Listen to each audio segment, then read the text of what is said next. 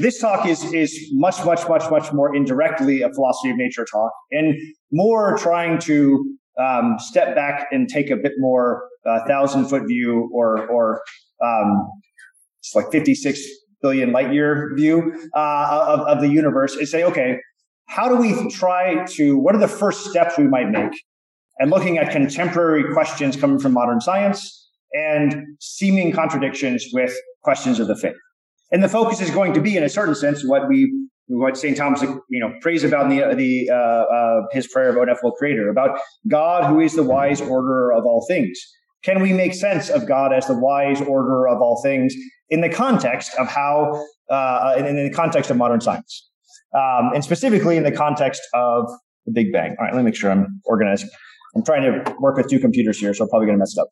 There we go. Okay, so um, I don't know about you, but when I when I think about creation, uh, you know, as, as a as a as a Catholic who's kind of interested in science, there's this weird amalgam of images that pop into my mind. Um, in some ways, it's sort of like some combination of a Discovery Channel or Nova or you know some popular science YouTube channel video of a massive explosion, and then I like to think there's like there's this really deep voice. Think like James Earl Jones or, or Morgan Freeman in the beginning. Um, this this weird mix of sort of scientific and, and religious imagery. Um, and in one sense, that's not a bad place to start, but it, it puts us into a sense of seemingly, at least for some, unbearable tension. Because if you read past in the beginning, um, what we find is uh, the seven days of creation. In the beginning, when God created the heavens and the earth, the earth was without form and shape. Then God said, Let there be light, and there was light. God saw the light was good, then separated the light from the darkness. And we continue on with the seven days of creation separation of dark from light, uh, uh of earth from waters, etc., etc. And there's a way in which, when we read that religious imagery, right, there is uh, a concreteness to it. There are speci- there is God's activity is obvious. God did this, then he did that, saw it was good. The next day he did this other thing. He saw that was good. Later on, Adam and Eve show up, uh, and God's talking to Adam and Eve. There's this direct activity of God in the uh, in, in an obvious role of God in this religious picture of nature, and it seems nice and neat and, and beautiful, and it is. But when we look to the the scientific picture of, of, of the beginning, right? We get a picture of the Big Bang.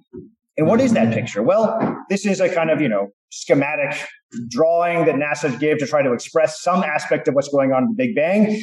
And the first thing we notice is that there's 13.7 billion years. So there's a very, very, very long time from the Big Bang to where we are. And what is the Big Bang? Well, this Big Bang is, you know, this rapid expansion.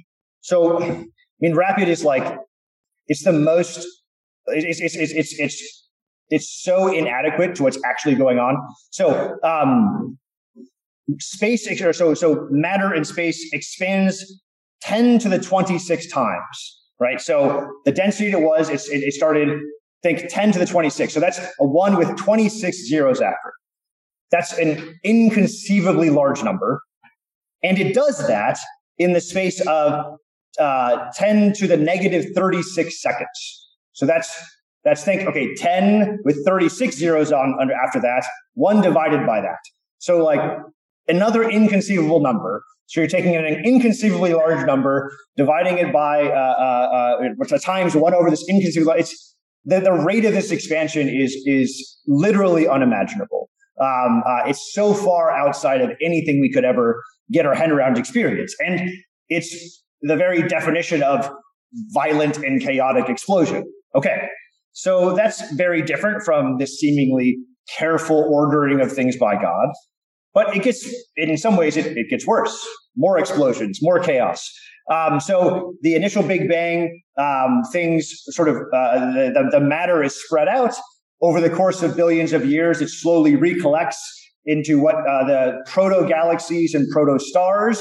Those things ignite become nuclear furnaces that then are uh, that are the, the, the initial uh, uh, generation of stars in a relatively quick couple billion years, those then explode uh, and spray matter all over the place, and then continue to recollect to make more stars and explode again. Uh, and eventually, there's complicated enough stuff, roughly about four and a half billion years ago. One of those, uh, in one of those galaxies, uh, uh, in one of those collections, um, on the periphery of this nuclear furnace that became our sun, some of that matter collected into what is now the Earth. Um, for about 4.5 billion years ago. There is the development of life about 4 billion years ago, um, uh, the, the rise and fall of species after species. Uh, uh, roughly 100,000 years ago, the, uh, the beginning of uh, the, the, the, presence of Homo sapiens. Uh, a lot of dis- but there's just this whole story puts so much distance between us and creation, between human persons and creation. There's roughly 13.7 billion years between us and the beginning. And so how is it that we can try to reconcile this seemingly personal and, and direct activity of God that seems to come out of Genesis chapter one and chapter two with this seemingly distant, chaotic, uh, expansive picture that comes from modern science. Um, on the surface of it, uh, these seem to be irreconcilable. Um, uh, now, again, this is just a part of the picture. I mean, in theory, there uh, there are there are theories that there might have something been something before the Big Bang, that this might just be a fraction of what's going on in all of reality, that we're just some small branch in a larger structure of the universe. Uh, I'm going to avoid, uh, well, yeah, I'll, I'll, mention that again briefly later. But for now, I want to turn uh, in, in, uh, in, in sort of embracing that tension. I want to look more closely at the scriptures and try to get our head around what exactly, how exactly we should try to read uh, and understand Genesis chapter one in particular. Um, again, oh, let's see. Where am I? So when we think again, uh, when we think about creation in the scriptures, right? Um, our default, most people's default, is to think about Genesis chapter one. In fact, actually, I think most people probably default to some weird amalgam of Genesis chapter one and Genesis chapter two, because already right away there are two accounts of creation they are, you know, related to one another in some sense, but you have the entire creation up through uh, uh, human persons, uh, and it was very good. And then it's, oh, wait, we're, we're, we're creating human persons again. Okay, this is interesting. Um, so already just there, there's a tension. But if we actually think about creation in the scriptures as a whole, there's a whole lot of other creation narratives or discussions of creation that go beyond, uh, and uh, they may not be as as detailed and particular as Genesis chapter one and two, but they parallel them in various ways. So, for instance, um, yeah, so we have yeah, Genesis chapter one. Um, uh, sorry, yeah. Again, the beginning of Genesis chapter two, right? We've just finished the all of creation. And it says, now this is the story of the heavens and the earth at their creation. There's already this initial tension, even intentionally put there by the authors of Genesis. I mean, if they wanted to, they could have just erased that line perhaps and said, okay, let's just, you know, try to see if we can, it, can force these to be one story. No, they just decided to put these two stories right next to each other. But we can go into things like Proverbs. When he established the heavens, I was there. When he drew a circle on the face of the deep. When he made firm the skies above. When he established the fountains of the deep. When he assigned to the sea its limits so that the waters might not transgress his command when he marked out the foundations of the earth, then I was beside him like a master workman, and I was daily his delight, rejoicing before him always.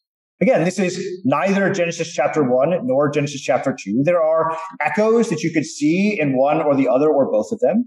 And yet there is, uh, there is a, a, a, density to the conversation about creation in the scriptures that goes beyond simply just the text of Genesis chapter one or the text of Genesis chapter two.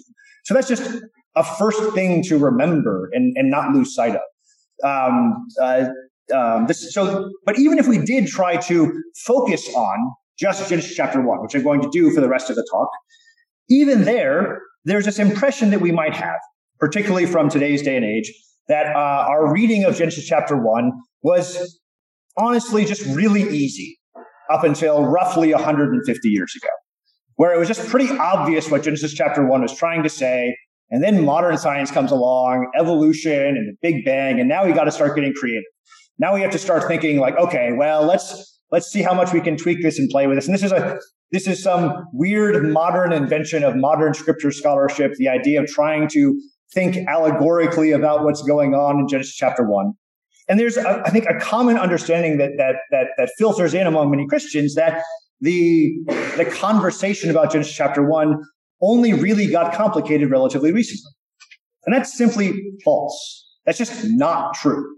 Um, if you look at the church fathers talking about Genesis chapter one, there is a huge range of opinions about how they read Genesis chapter one. Some of them do read it as a very simplistic seven 24 hour days. A day is a day. I know what a day is. A day is 24 hour period. Others sort of expand on that. For God, a day is like a thousand years. So it's seven eras, maybe of explicitly a thousand years, or maybe of an indeterminable length. That there is, uh, that this is talking about the order in which things happen, but day is a metaphorical uh, kind of conversation.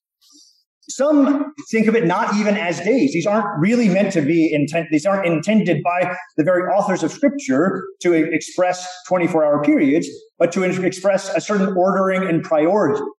Um, so, uh, a particular note, just for the sake of time, I'm going to jump to Augustine, who is already in some ways reacting against uh, uh, uh previous church fathers. But Genesis, uh, Augustine wrote on Genesis a lot. Um, he's very concerned about Genesis in part because of um, uh, what was preached about uh, uh, or, or, or, came up in, in, in the, uh, the, the tour yesterday, um, that he was a Manichaean. Um, um, um uh, so he believed the, the writings of Manichae and and um, yeah, forgetting the name, which is a certain like ancient precursor to the Albigensian heresy that Dominic was uh, that Saint Dominic was preaching against. And he believed in this idea that there was a good God and an evil God. And the evil God created material stuff. The good God created spiritual stuff. And so we had to fight off the material stuff and get to the, get, uh, and fight off our material nature uh, to get to the, uh, the, the, evil material nature and get to the good uh, uh, spiritual nature. So when he converted to Catholicism, it was very important for him to understand how exactly it is that God created, the one God created, and what he created was good. So he, at various points, Uh, uh, uh, he has various commentaries on on Genesis. It comes up in the it comes up in the Confessions. It comes up all over the place. Some of them are unfinished, but there's one interesting one where he has his. It's literally it's it's Genesis ad literam. His literal commentary on Genesis. And so I was like, oh, okay, so this is going to be his basic, simple, straightforward reading. Uh, so it should be pretty obvious what he's going to say. Light is light, day is day. So let's look at Genesis how does how does in you know book one chapter nine of uh, uh, Genesis ad literam what, what does Augustine say about let there be light? But if the light spoken of all in words let there be light and light was made must be supposed to have a primacy in creation, it is nothing other than intellectual life. Now there's this this reflection he has on on Genesis the uh, the literal interpretation of Genesis. It is beautiful and interesting and in his own right. In certain ways, he kind of steps away from it later in his career. But what he's trying to emphasize here is he wants to say that the he has this this intuition that uh, that creation could not have happened over time. It had to have happened instantaneously. And where is he getting that from? He's getting that from philosophical reflection on nature. That, in a certain sense, like the best science of his day, as he understood it, the very idea that there would be stages in creation didn't make sense to him. And so he thought that that was a flawed way of understanding reality. So that couldn't be what the scriptures were really literally trying to say. That couldn't be what the authors of scripture were trying to say. So he was trying to, to uh, perf- uh, express a reading of Genesis that was literal, that was what the, the person who wrote this had in their mind when they were expressing this. And he incorporated into that his best understanding of the philosophical and theological truths about creation that he had. So for him, this conversation about uh, uh, Genesis chapter one is actually, in a certain sense, God revealing to the angels the ordering of the physical order. Uh, and so let there be light is the first sort of um, uh, um, intellectual life uh, of the angels that is that is that is expressed to them. Then there's sort of particular meanings to morning and evening, particular e- meanings to these various other aspects.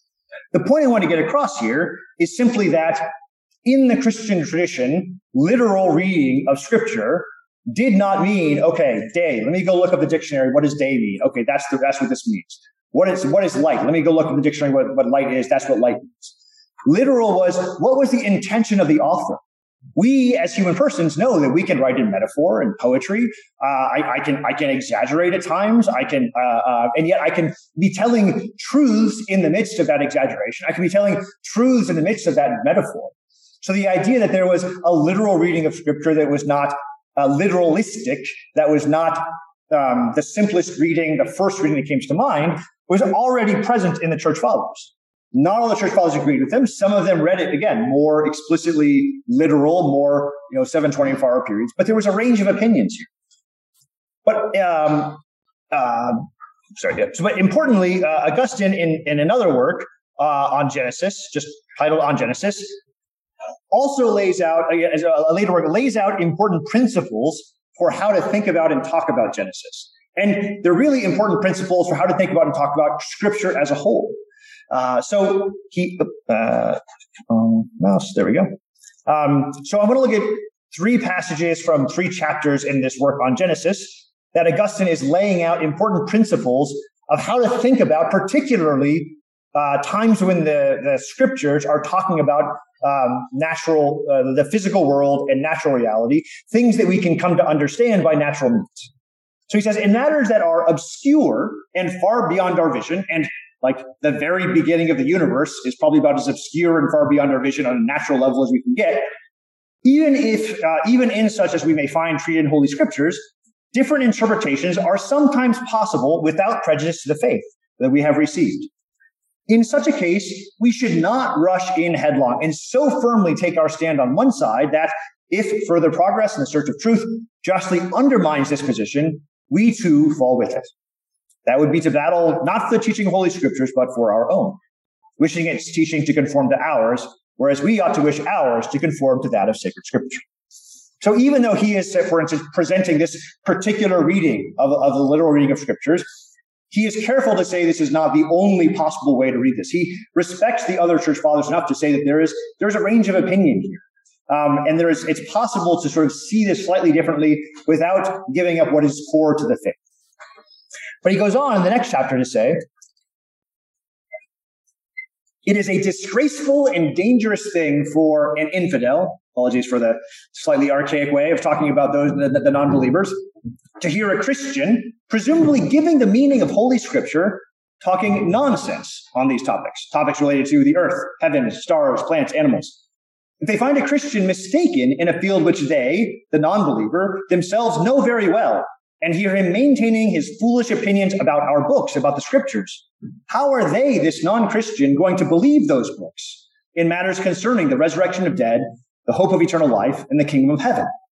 If we so insist on our particular interpretation of the, the you know aspects related to how the heavens work coming out of the scriptures, um, that we so insist upon this when someone who has actually studied the heavens, studied astronomy, says that's just false and knowably false, then we are actually providing a barrier to them understanding what is actually important.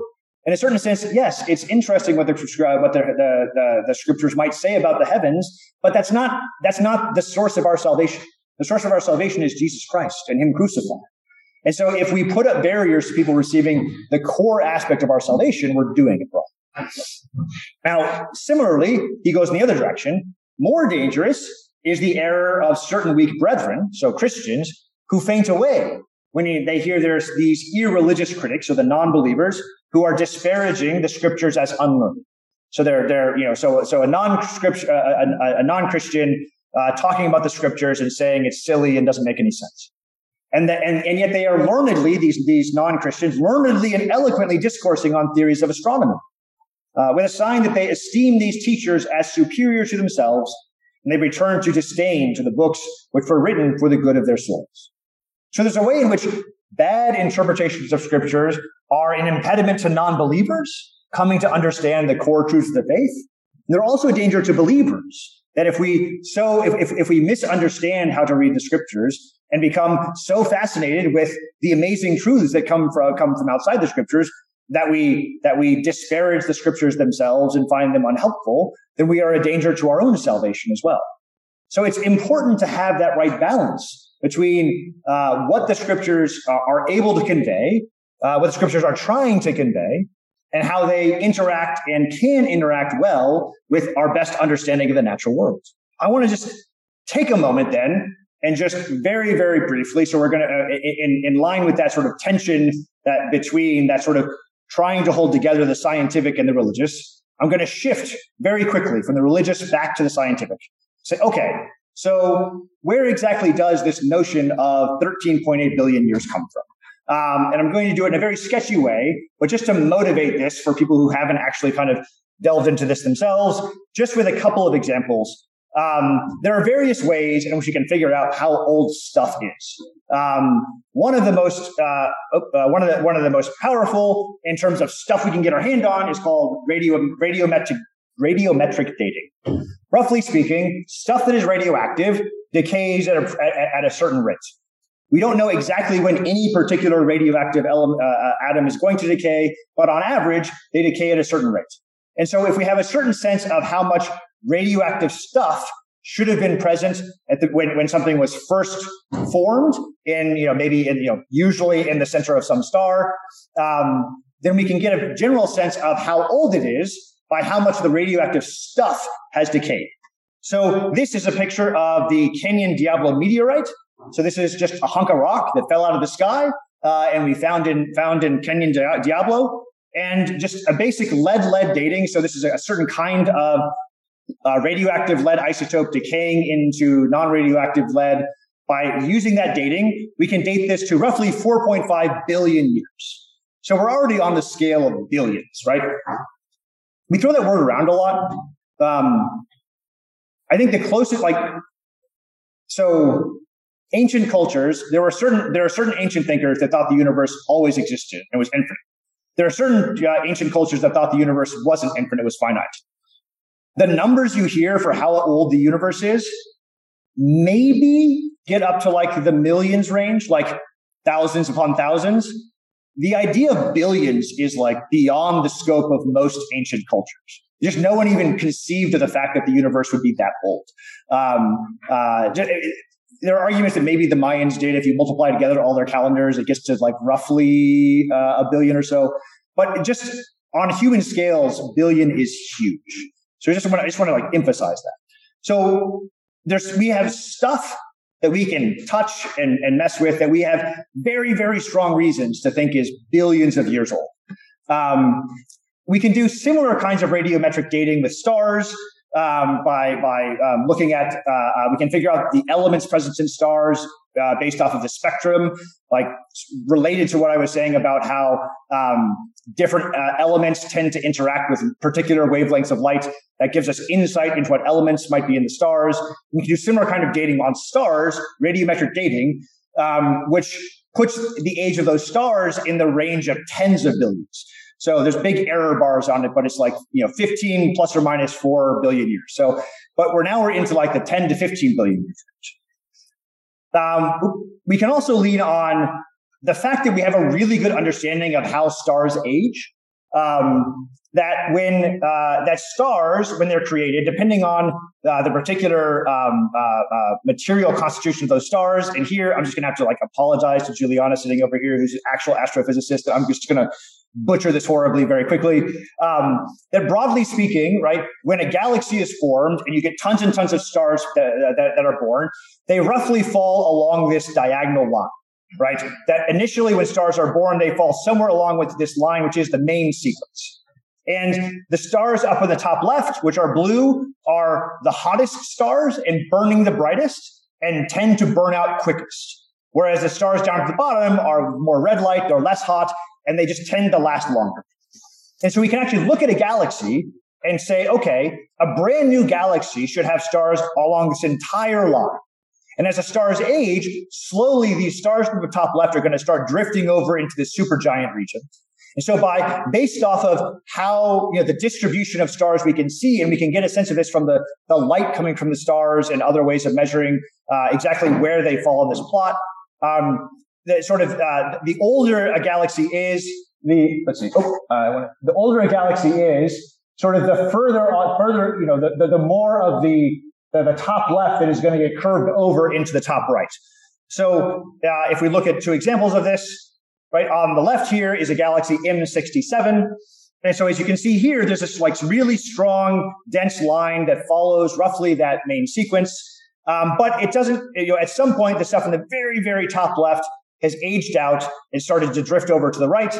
So this galaxy, based off our understanding of how, you know, by lots and lots of galaxies, how they age, uh, we can say that um, this galaxy is roughly three to five billion years old. Whereas here we have M4, which what I understand is uh, one of, if not the oldest galaxy we've come, come across. And here it's a bit of a mess, right? Like you've got a little bit of the main sequence down here in the bottom right, but most of the galaxies have drifted off to the right. And so we can get a sense that this must be a much, much older galaxy. Uh, and we can age this one to roughly 12 to 13 billion years. So now we have physical radioactive dating that's giving us ranges of, you know, tens of billions of years. We have this, the, the development of stars, which is giving us ranges of 10 to, uh, uh, 10 to 12 billion years. We can also make uh, uh, predictions for the age of the universe based off of the overall expansion of the universe, right? So what do I mean by that? Um, so if, so the center of this plot, zero years is today. And we can look out and we can see that uh, most of the universe is is moving away from us. There's an expansion of the universe, right? And so if we just run that tape backwards, that means the universe is going to get smaller and smaller and smaller, and eventually that gets us back to the Big Bang, which we presume to be sort of you know the beginning of the universe, that age that we're looking for. Now, depending on the particular properties of the, the universe, the the way in which it, it uh, you know the way in which you need to run that backwards is going to change. Um, you know, so these are just different, different sort of types of universes, basically different distributions of types of matter in the universe. Um, and depending on which particular uh, uh, uh, value of these constants you get, it might be that for, you know from where we are today, it uh, it's a it, uh, it gets back to the Big Bang quicker, so more like five billion years, ten billion years, fifteen billion years. So if we understand this, these overall properties of the universe, we can trace back to exactly when the universe is. Now, it's there's like the data we've been able to collect makes it much more simple than just this nice little uh, uh, uh two dimensional plot. But um, with some of the most sensitive detection we've been able to do of what is called the, the cosmic microwave background, this is sort of the first light that we can see that has escaped the early universe. Um, uh, and I'm not going to go into the details of this, but this is in a certain sense a picture not of the Big Bang per se, but not that that long after the Big Bang. Um, and it's the light that's coming from us, and the variation in color here is um, uh, very very sensitive. Um, and but by by figuring out the the distribution of that variation, it helps us to understand the, the, the overall structure of the universe uh, from that early date through to today. And from that is where we can get our most accurate measurement for how old the universe is, when the Big Bang happened. And as far as I understand, the, the, the best number we can put on that is 13.799 plus or minus uh, 0.21 billion years. So we're very, very confident that we are in this 13.7, 13.8 billion year range. So, even with that general picture we're painting of, okay, the universe is this 13.8 billion years, we have all this data pushing us in this huge scale um, that, that involves sort of this violent expansion and contraction, all of these different processes. How exactly, even if we're so, even if we're, you know, try to be as flexible as we can with Genesis chapter one, how exactly do these things come together? What, what are the principles by which we say this is okay and that's not okay in our reading of Genesis chapter one? So for here, I want to, you know, in a certain sense, shift back into the theological side and, and shift into how Aquinas talks about this very, very problem. Again, he's not addressing our problem. He's not addressing the Big Bang. But what he is addressing is the problem that you start to see in Augustine and, and, and, and is now even more present in his own day of just the range of opinions that the church fathers have on how to read Genesis chapter one. That in and of itself is a problem independent of exactly what you think your cosmology is. And so he's trying to, following the lead of Augustine, lay out what is the, what are the core ideas and principles that, that unify what the church fathers have to say. Particularly in the Summa, earlier on, he was a little more uh, precocious in this, but generally speaking, Aquinas is very loath to say this church father is right and that church father is wrong. Uh, he does his best to try to incorporate uh, and, and, and read charitably all of them. And there is nowhere where this is more present than in his discussion of the Hexameron, of the, the Genesis chapter 1. In fact, rather than being this sort of easy thing to read until 150 years ago, in a very real sense uh, that you see initially in the church fathers and even more so in Aquinas, Genesis chapter 1 is where the church learned to read the scriptures in a very in a very complex and sophisticated way. Some of the most um, sort of complicated and, and detailed discussion Aquinas has on the interpretation of Scripture and the reading of Scripture comes out of his treatment of the Hexameron and questions around the fact that so many church fathers said diametrically opposed things about what was going on here. So where's the unity? Where is where is the, the unity of inspiration in these in, in the fact that the church fathers end up in different places? So in addressing this, Aquinas says, okay, well, those things that pertain to the faith are distinguished in two ways. For there are things that are of themselves of the substance of the faith, such as that God is three and one. And this kind of thing uh, in which no one is permitted to opine otherwise. But other things are only accidentally of the substance of the faith, insofar, namely, as they are handed on in scripture. So anything in the scripture is at least related to the faith, and we need to deal with it seriously. But there are aspects of the scripture that are so immediately to the core of the faith and other aspects that are more accidentally related. And such are many historical facts, which can, without danger, be unknown by those who are not ob- obligated to know. When you get to heaven and St. Peter, uh, uh, uh, uh, you know, welcomes you to heaven, he's not going to quiz you on the details of the order of the kings of, of uh, the, the, the, order of kings of Judah, uh, of the Israelite kingdom.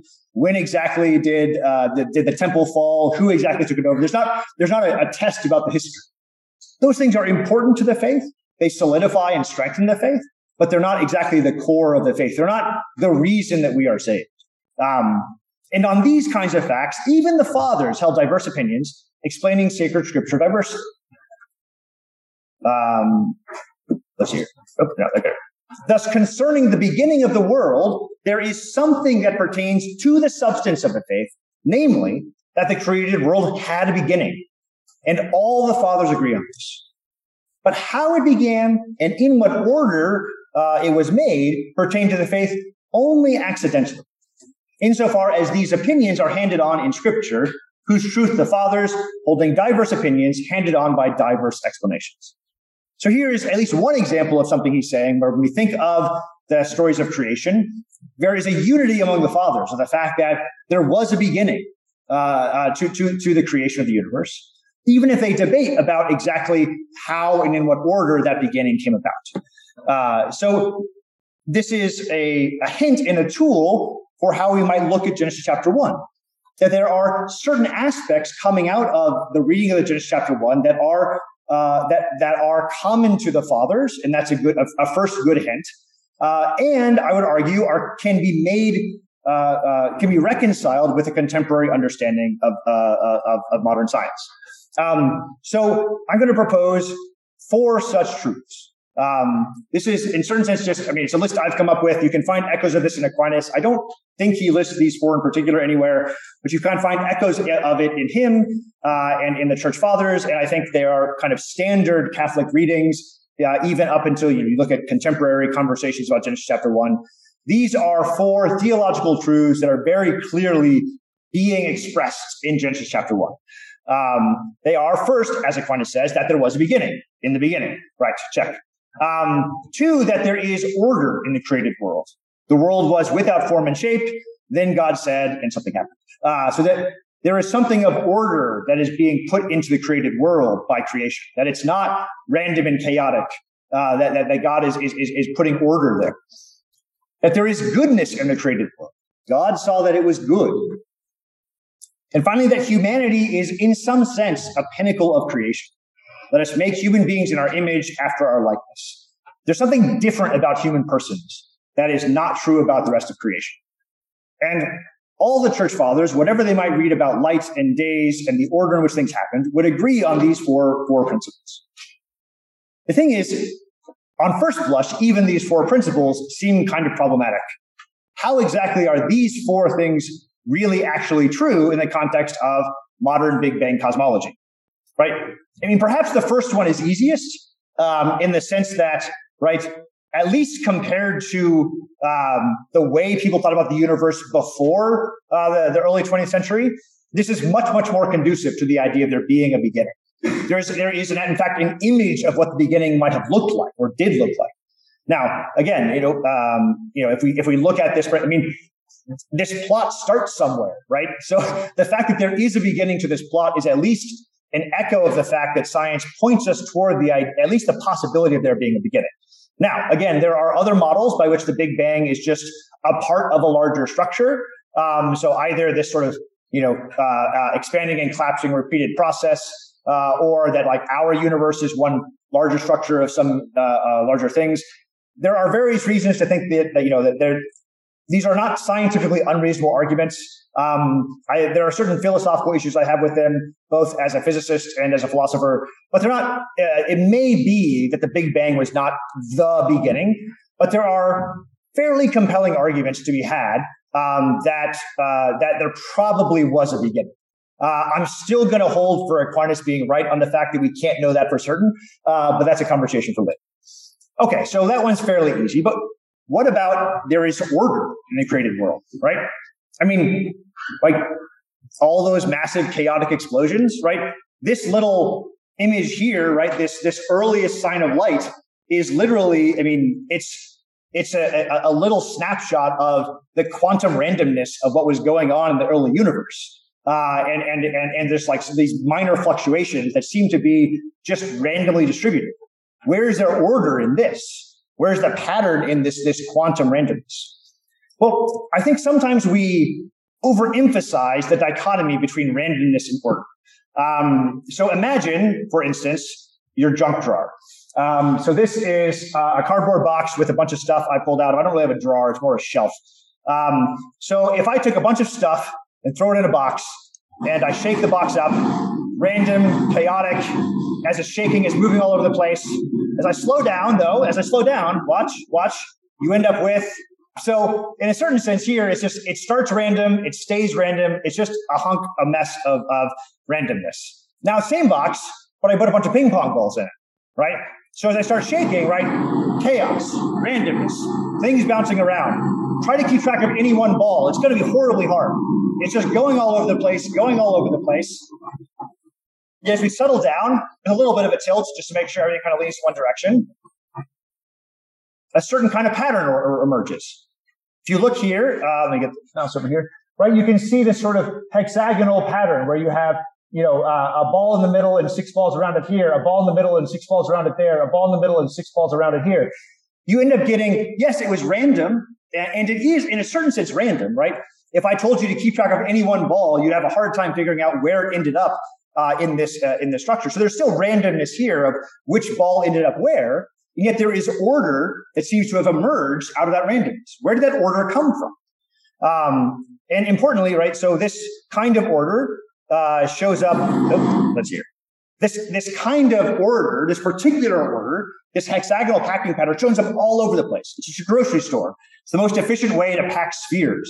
So as you as you know uh, as you try to stack spheres, you get this pyramidal structure, and you can see these uh, these sort of hexagonal patterns, uh, this sixfold symmetry.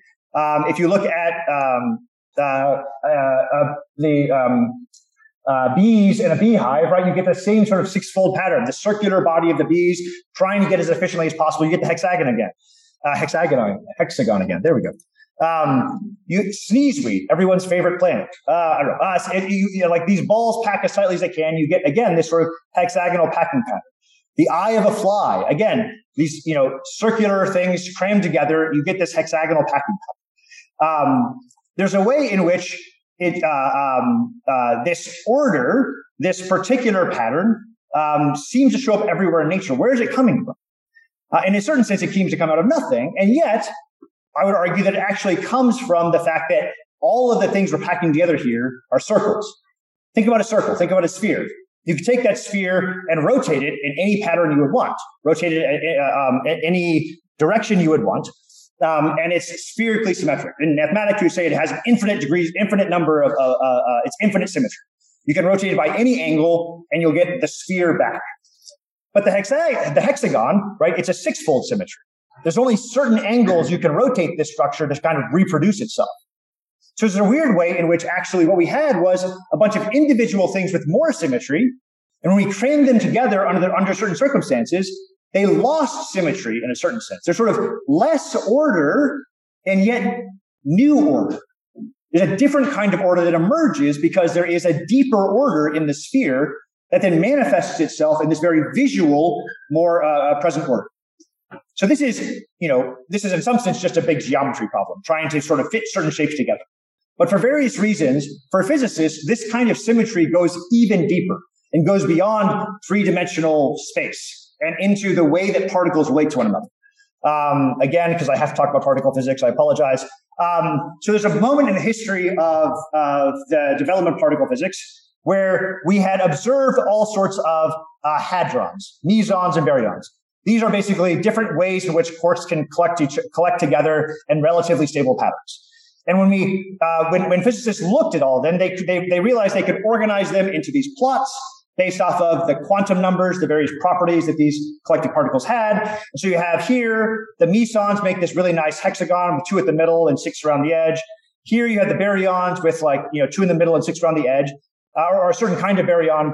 Another kind, another uh, group of baryons, though, you get, you get a trapezoid. I mean, trapezoids are okay, but like, I mean, it's a trapezoid. Like, wouldn't it be so much cooler if there were a particle right there that like just made it into a triangle. I mean, isn't a triangle so much better than a trap than, than, a trapezoid? Uh, maybe, maybe, you don't get that, but it's for the physicists, like there seems to be a symmetry that's like demanding there be one more particle there. For various reasons, knowing what the quantum numbers were, physicists could predict what the properties of this particle was going to be and what sort of experiment they should run to find it. So they went looking for it and they found it. We found a particle to complete that symmetry.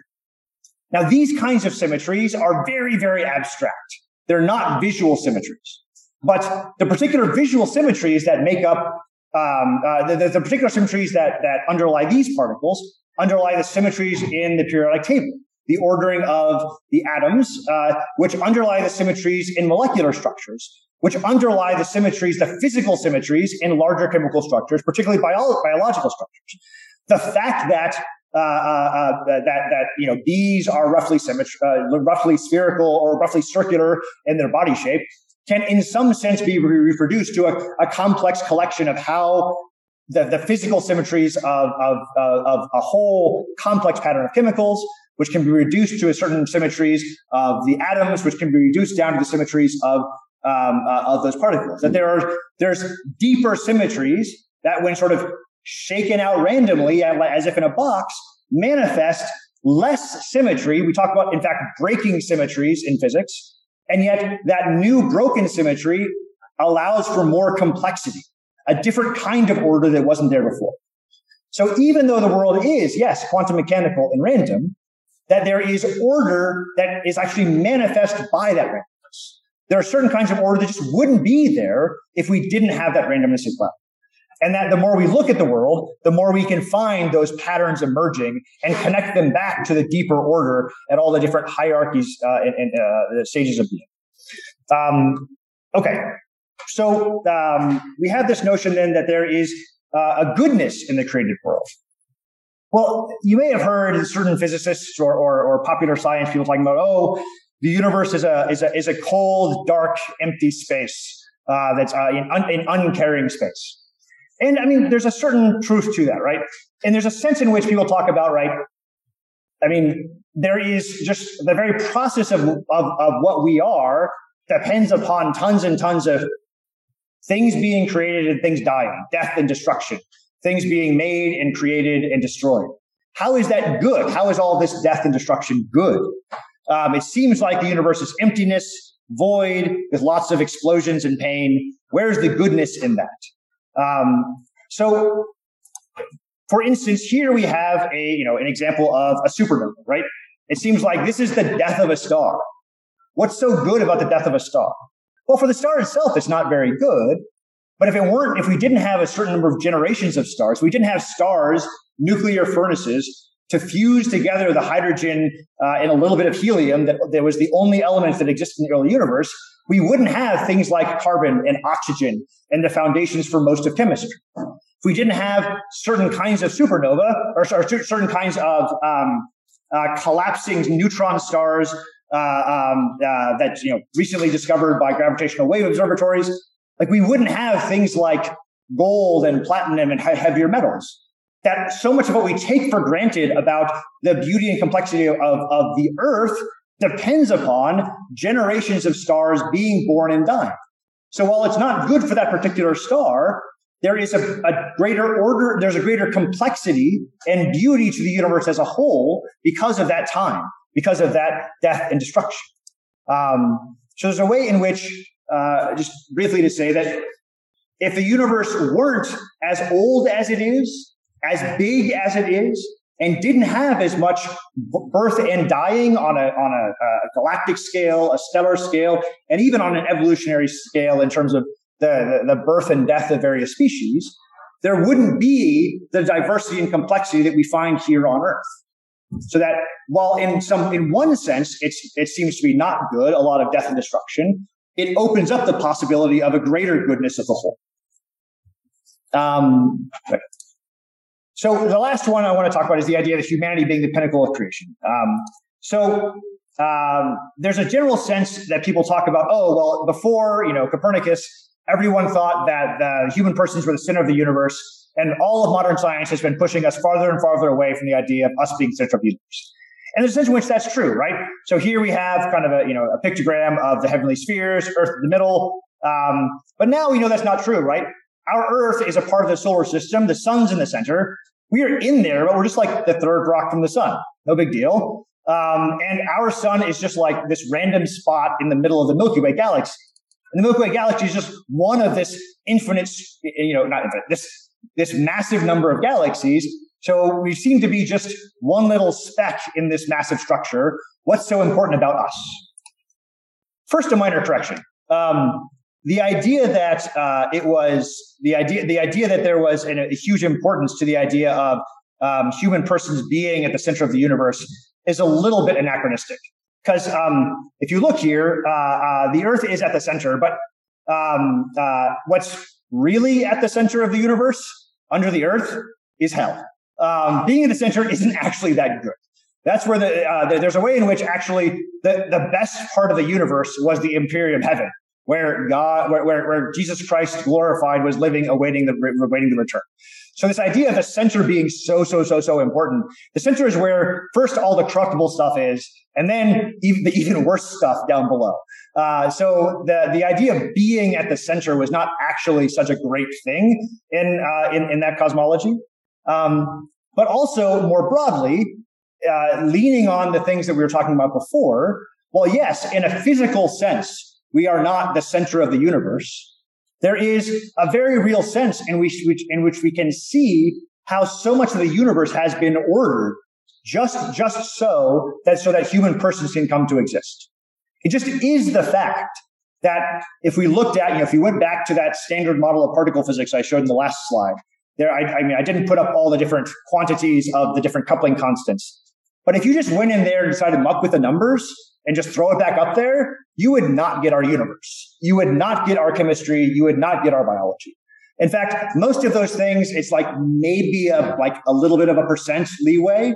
And after that, the entire, like, like something breaks down so early on that you wouldn't even get beyond, you know, lithium and like the second and third uh, uh, uh um, element on the periodic table, let alone anything like organic chemistry or biology. That there is something about the overall pattern of the universe that is just just so ordered for human persons to come into existence, for, for biology in the first place, and then human beings. Um, and while people lean into the idea of those anthropic coincidences a different way, is this a sign of God's direct action in the universe, or just a particular pattern that we need to, that we haven't discovered fully? It simply is the case that so much of our universe is just so arranged to allow for the possibility, the length of time, and the complexity necessary for the existence of, hum- uh, of human beings, for the existence of you and me. So while we may not be the physical center of the universe, we are, in some very real sense, uh, the, the, the, the end of the universe, what the universe is ordered to. that there seems to be something very interesting and unique about the biology that exists on on Earth, and in particular, the human species. That, as best as we can tell, there's nothing like it uh, in our solar system. There's nothing like it in any, anything we can see in the universe, uh, d- despite trying to trying trying to find it. That there does seem to be something particularly special about humanity. So, with that, uh, uh you know, that I, there's a way in which, although on the surface, these sorts of four truths coming out of Genesis chapter one are often, you know, presumed to be in conflict with contemporary science. Understood in the right way, there's a way in which a lot of our cosmos actually fits into this bigger picture of how the universe, uh, of God's creative power and the truths that are coming out of Genesis chapter one, and even more so when we bring it to bear with a broader understanding of creation, scriptures as a whole.